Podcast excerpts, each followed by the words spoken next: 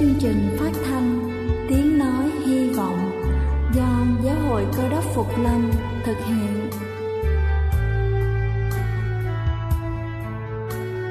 Kính thưa quý vị, Đức Chúa Giêsu trước khi Ngài về trời đã ban cho các môn đệ của Ngài một điều răn mới, đó là họ phải yêu thương nhau như chính tình yêu mà Ngài đã dành cho họ. Quả thật vậy thưa quý vị, tình yêu thương là một món quà vô giá mà Chúa đã ban cho nhân loại và đó cũng là thông điệp mà chúng tôi muốn gửi đến toàn thể quý vị. Nếu quý vị muốn tìm hiểu thêm về chương trình, về niềm tin hoặc muốn nghiên cứu về lời Chúa, xin quý vị gửi thư về chương trình phát thanh Tiếng Nói Hy Vọng, địa chỉ 224 Phan Đăng Lưu, phường 3, quận Phú Nhuận, thành phố Hồ Chí Minh hoặc gửi email cho chúng tôi theo địa chỉ tiếng nói hy vọng amos@gmail.com. Ngoài ra, quý vị cũng có thể liên lạc với bất kỳ hội thánh cơ đốc Phục Lâm tại địa phương gần nhất. Xin chân thành cảm ơn và kính mời quý vị lắng nghe chương trình hôm nay.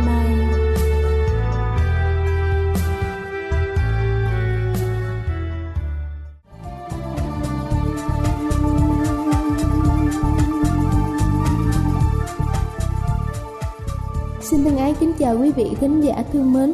Chúc quý vị có một buổi sáng tốt lành và nhiều thuận lợi trong công việc.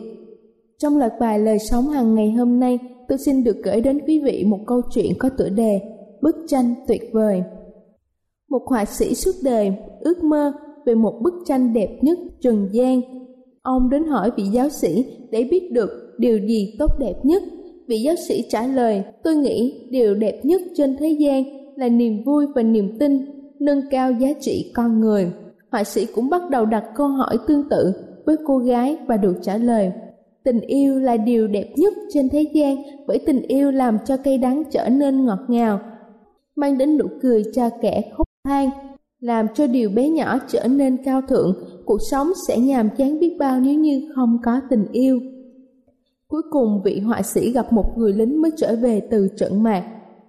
Được hỏi, người đến trả lời hòa bình là đẹp nhất. Ở đâu có hòa bình thì ở đó có cái đẹp. Vị họa sĩ đã tự hỏi mình làm sao tôi có thể vẽ cùng một lúc niềm tin, hòa bình và tình yêu.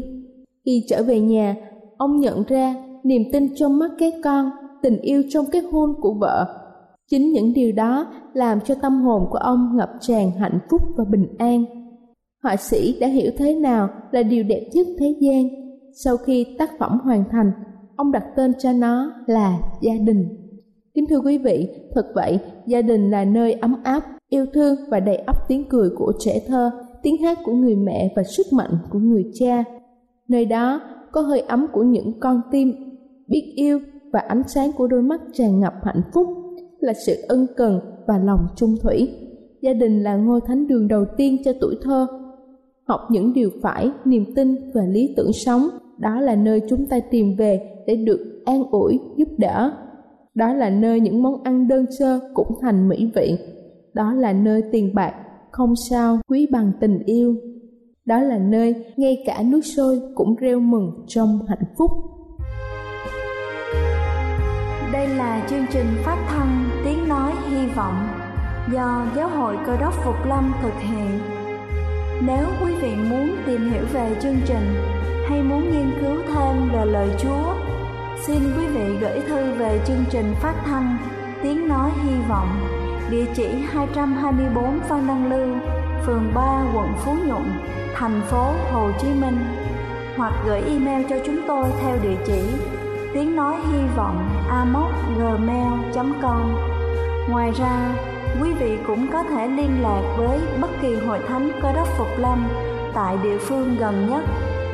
Xin chân thành cảm ơn và kính mời quý vị tiếp tục lắng nghe chương trình hôm nay.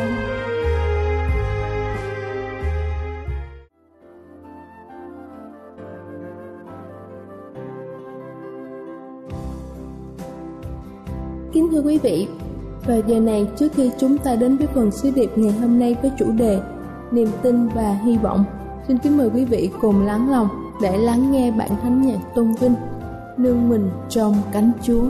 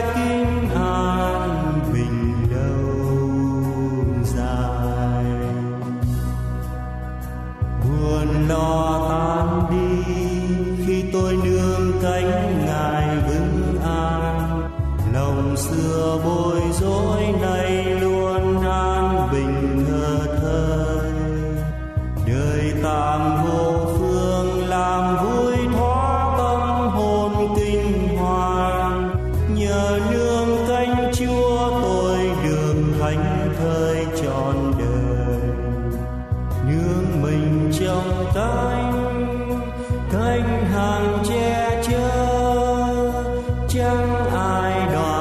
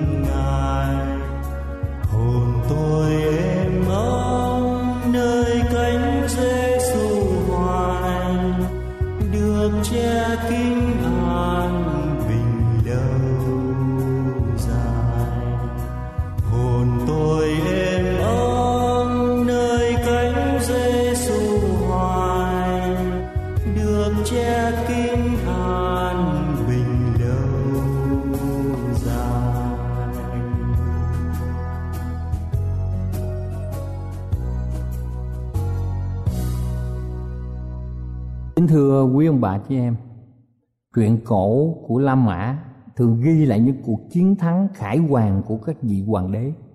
Sau một lần thắng trận, các vị hoàng đế thường dẫn các đoàn quân tiến qua các ngã phố cho dân chúng ở trong thành tung hô.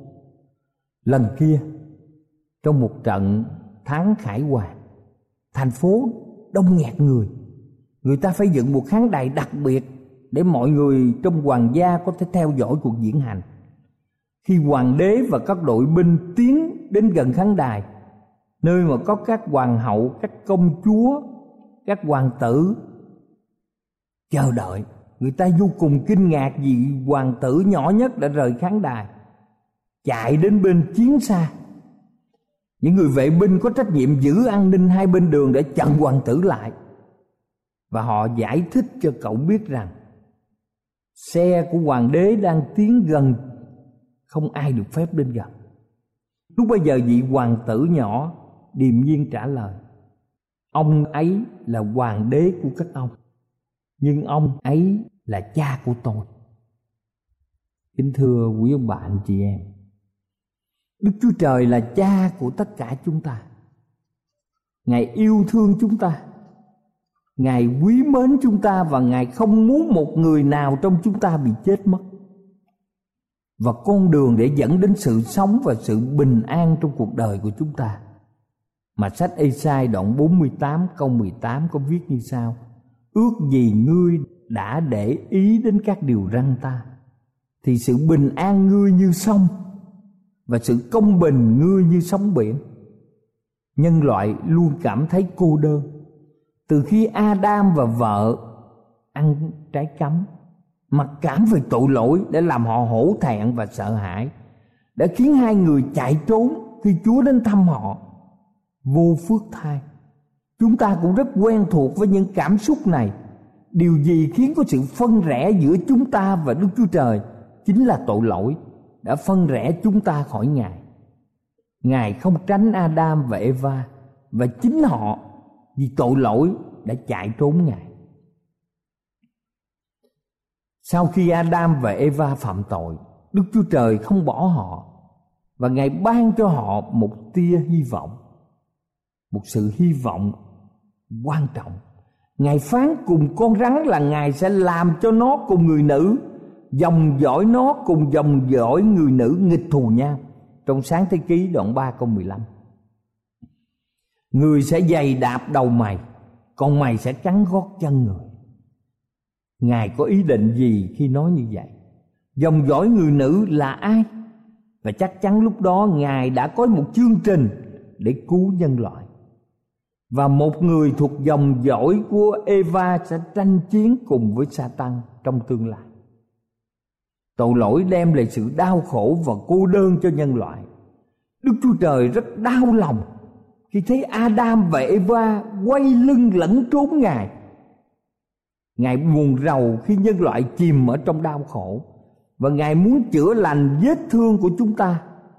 Bởi vậy ngài không đứng nhìn bên bờ vực thẳm phân rẽ chúng ta với ngài.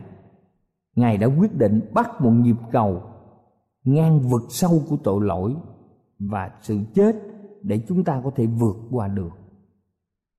Đức Chúa Trời đã ban con một của Ngài là Đức Chúa Giêsu cho nhân loại.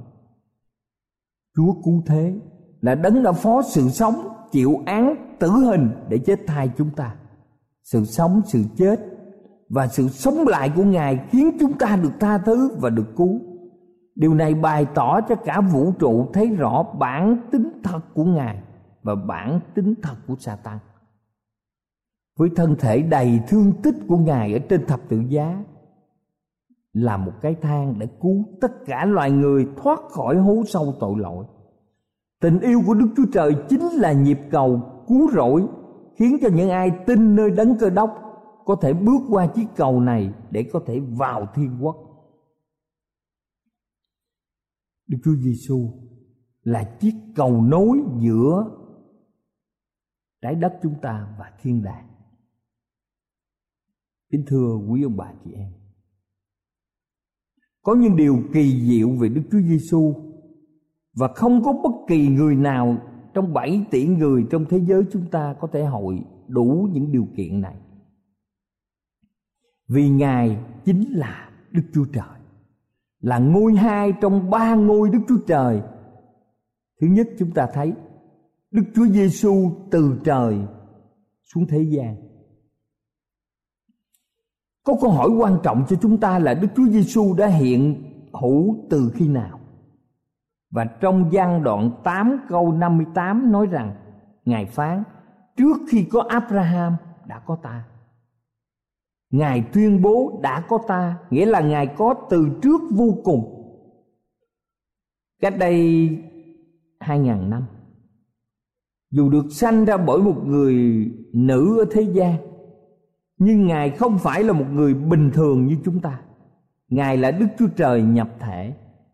Trước khi Giáng sinh, một thiên sứ đã hiện đến cùng Joseph trong giấc chiên bao mà phán rằng, người tức là Mary sẽ sanh một con trai. Người ta sẽ đặt tên con trai đó là Emmanuel, nghĩa là Đức Chúa Trời ở cùng chúng ta. Trong sách Matthew đoạn 1 câu 21 và câu 23 có ghi lại hơn 500 năm trước khi Đức Chúa Giêsu giáng sinh đã có 300 lời tiên tri về Ngài được Kinh Thánh ghi lại. Kinh Thánh nói về có một con trẻ sẽ được sanh ra như sách Ê-sai đoạn 9 câu 5. Đấng mưu luận là Đức Chúa Trời quyền năng, là cha đời đời, là Chúa bình an. Tất cả những lời tiên tri này đều ứng nghiệm 500 năm sau. Điều này chứng tỏ Kinh Thánh chính là lời Đức Chúa Trời. Lời đó giúp chúng ta tin Đức Chúa Giêsu là Đức Chúa Trời toàn năng. Ngài chính là đấng tạo hóa của vũ trụ và chính Ngài đã dựng nên chúng ta và sẵn sàng đến thế gian này để cứu chúng ta ra khỏi tội lỗi và sự chết. Thứ hai, chúng ta thấy Đức Chúa Giêsu sống một cuộc đời vô tội mà không có người nào trên thế gian này có thể sống một cuộc đời hoàn toàn vô tội như Đức Chúa Giêsu. Kinh Thánh viết rằng Đức Chúa Giêsu bị thử thách trong mọi việc cũng như chúng ta. Song Ngài chẳng hề phạm tội. Ngài không chỉ dạy cho chúng ta đừng phạm tội và phải sống cuộc sống trong sạch ở trong đời sống. Chính Ngài đã sống như con người để làm gương cho chúng ta và giúp chúng ta có thể sống như Ngài đã sống. Satan đã nhiều lần cám dỗ Đức Chúa Giêsu để cho phạm tội và nơi đồng vắng nó đã dụ dỗ Ngài dữ dội. Trong giường Gethsemane đêm trước khi Ngài chịu đóng đinh, áp lực của sự cám dỗ mạnh mẽ đến nỗi mồ hôi Ngài nhỏ xuống như máu. Nhưng Đức Chúa Giêsu đã đứng vững trước mọi cám dỗ và chẳng phạm tội. Ngài đã sống cuộc đời như chúng ta từng trải mọi sự khó khăn và thử thách như chúng ta.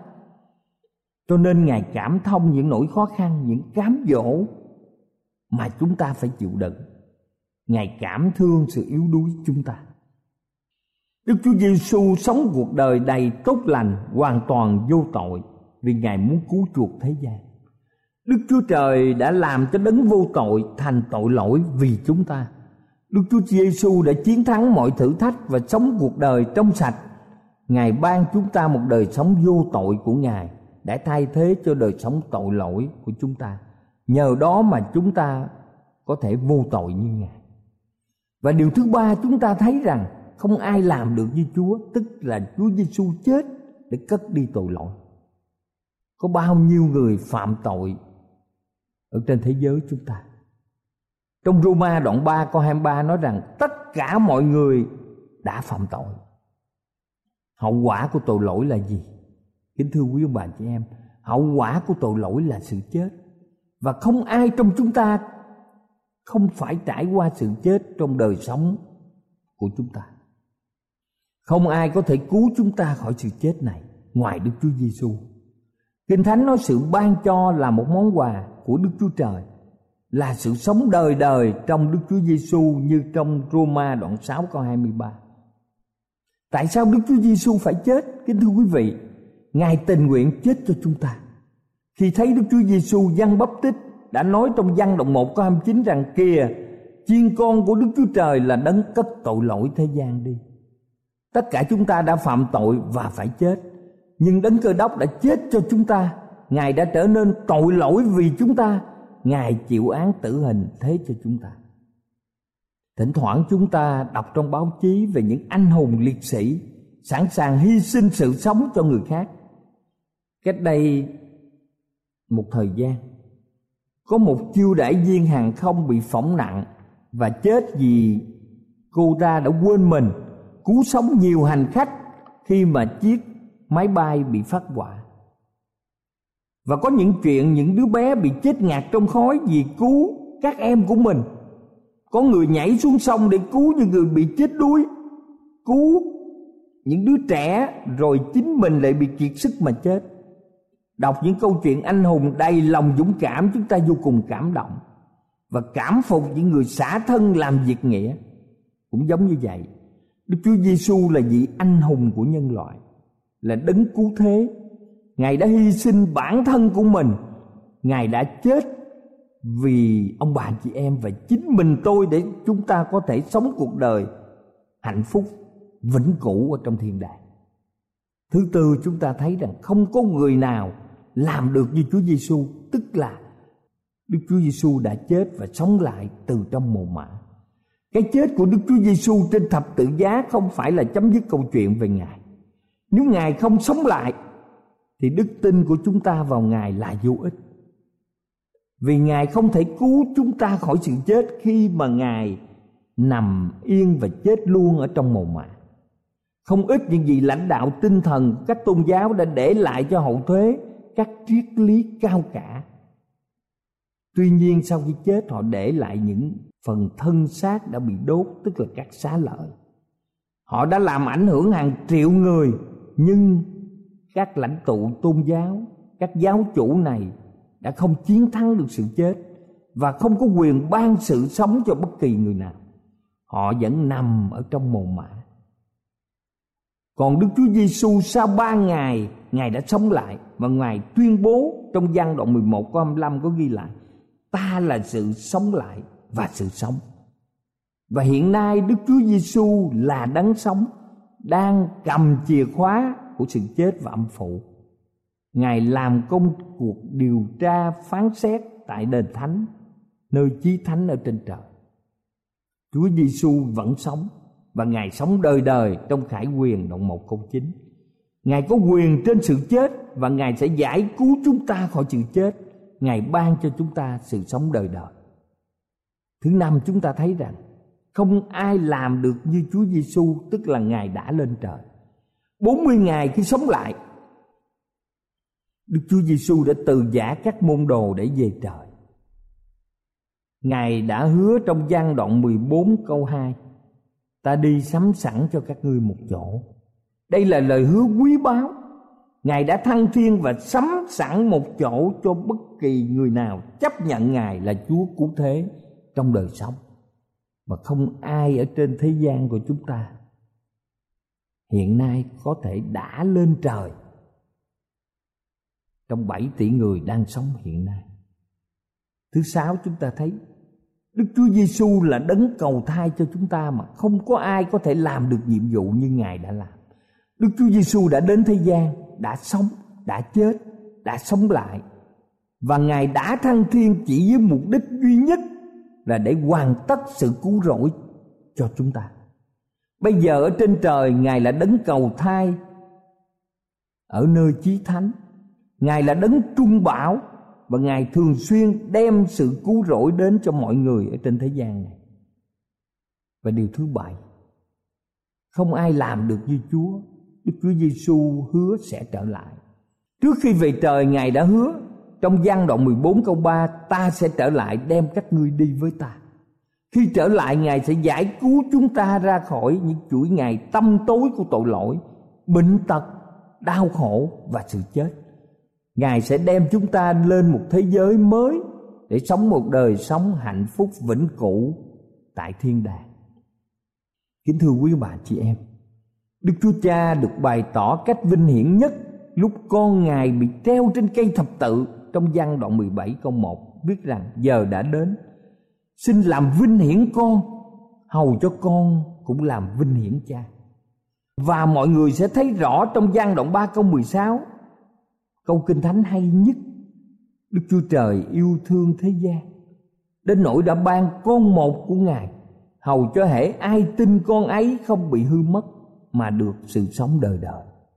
Trong cả kinh thánh không có chỗ nào hình ảnh Đức Chúa Trời được bày tỏ rõ rệt nhất như ở trong văn đoạn 3 câu 16. Đức Chúa Trời là sự yêu thương. Cả Kinh Thánh viết lại hai từ đức là yêu thương. Tình yêu của Đức Chúa Trời đối với nhân loại, đối với ông bà chị em và chính mình tôi.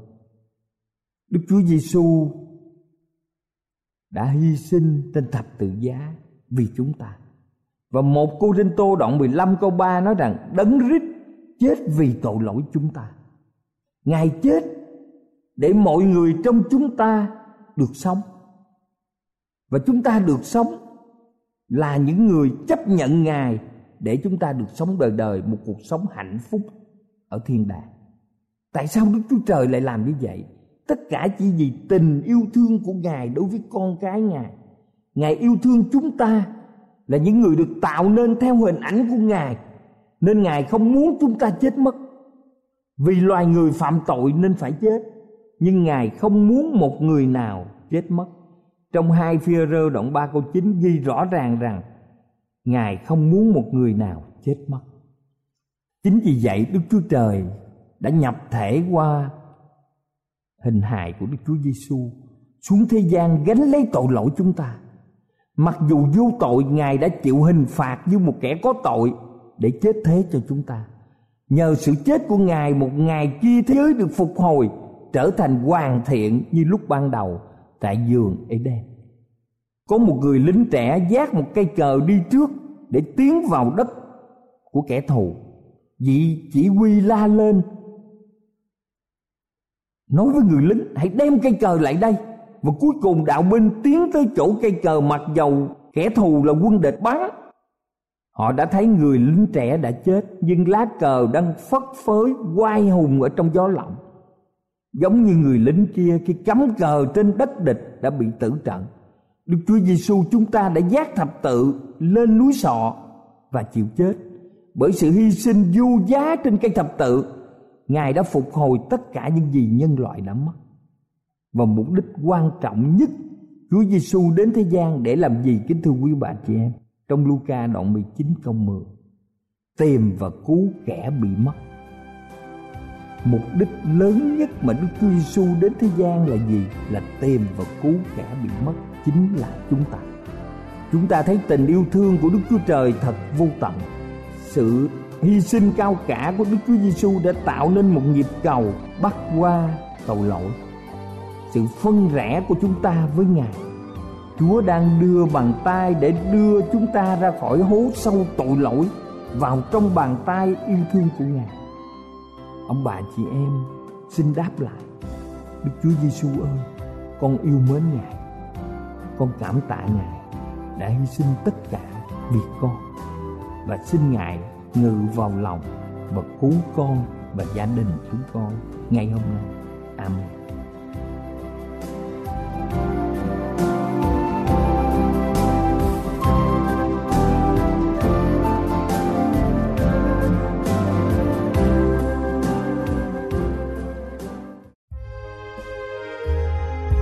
Đây là chương trình phát thanh Tiếng Nói Hy Vọng do Giáo hội Cơ đốc Phục Lâm thực hiện.